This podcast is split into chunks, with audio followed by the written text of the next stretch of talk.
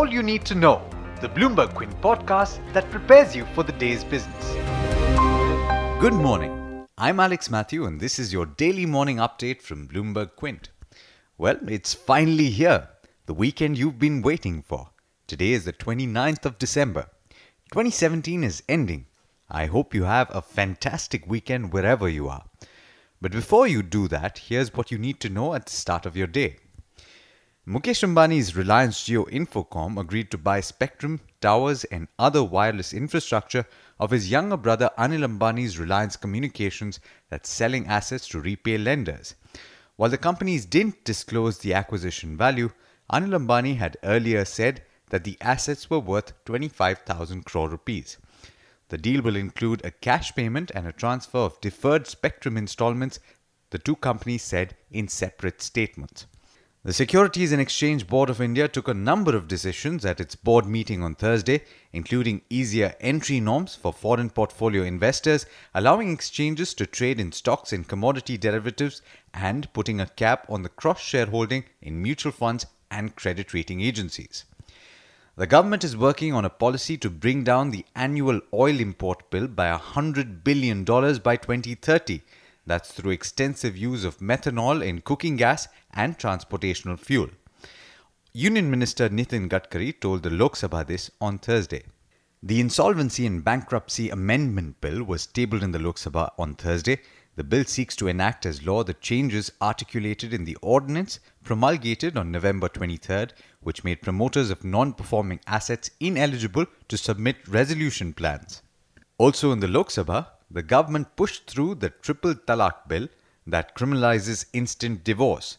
The practice will now attract a jail term of three years for the individual that initiates it.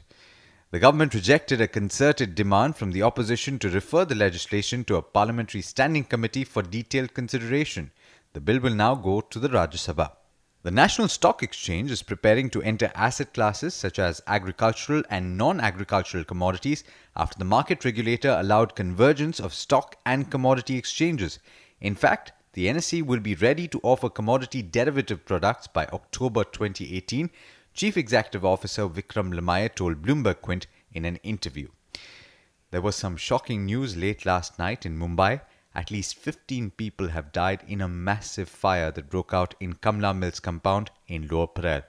According to initial reports, the fire broke out shortly after midnight at a restaurant, Mojo Bistro, and spread quickly.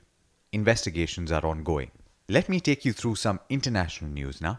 Apple Incorporated has apologized to customers for software changes that reduced the performance of older iPhones to prevent unexpected shutdowns, while saying the company hadn't intentionally set out to shorten the life of products.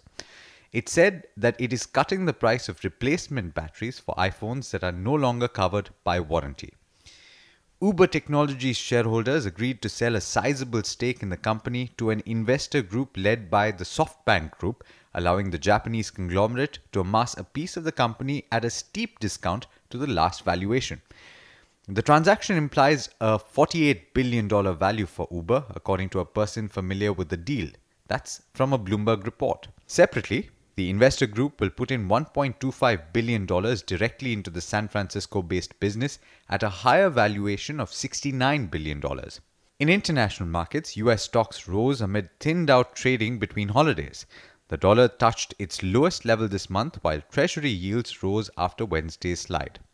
The S and P five hundred and Nasdaq ended about zero point two percent higher, while the Dow closed up nearly zero point three percent. Meanwhile, the Bitcoin slipped to nearly fourteen thousand dollars, extending a sell-off that began last week. It's been a bit of a roller coaster for that currency. South Korean regulators have stepped up scrutiny of their citizens' dealings with cryptocurrencies, and that's believed to be the latest cue for the currency to fall. But Asian markets have opened mixed. The Nikkei last I checked was up zero point two percent. But on to Indian markets now, and Darshan Mehta joins me now to give you a sense of what to expect. Darshan, it's the last trading day of the year. How is it likely to pan out? Good morning, Alex. The cues for the equity market at this point of time look muted, but it's stronger performance that's coming in from the commodity markets across the L M E as well as the Shanghai markets. But coming back to stocks, uh, Reliance Communication will be in focus uh, because uh, they will sell their wireless infrastructure assets to Reliance Jio. The deal will be completed in a phased manner in the first quarter of calendar year two thousand eighteen, and the proceeds will be used entirely for debt reduction. Now, the value of the transaction has not been disclosed. The other stock in focus will be in Lupin because Nostrum has got an F D A nod for Fortamet, which is one of the biggest drugs that Lupin has. So they expect Lupin to be under a little bit of pressure today. Centrum Capital has said that they will consider fundraising via securities on January third, and Bank of Baroda to buy UniCredit's fifty-one percent stake in Baroda Pioneer A M C, increasing its shareholding to one hundred percent. In terms of some of the bulk deals, Macquarie has sold in zero point six percent stake in Reliance Infra yesterday.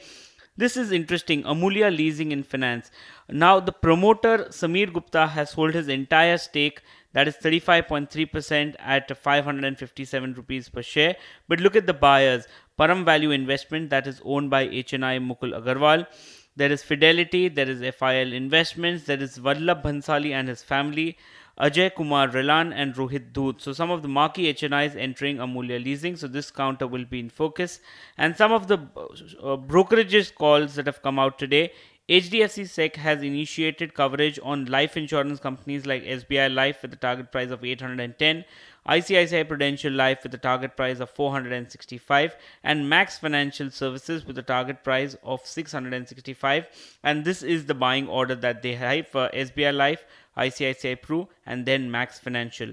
And uh, Motilal Oswal has initiated coverage on Motherson Sumi with a target price of four hundred fifty-eight. That means an upside of twenty-three percent. But there's much more you need to know before trade actually starts. So log on to our website bloomberg quinn dot com and click on the All You Need to Know column, and there you will be prepared for morning trade today. Thanks, Darshan. And thank you for tuning in to this podcast. We'll be back at the same time next year. Have a great weekend and Happy New Year. This is Alex Matthews signing off.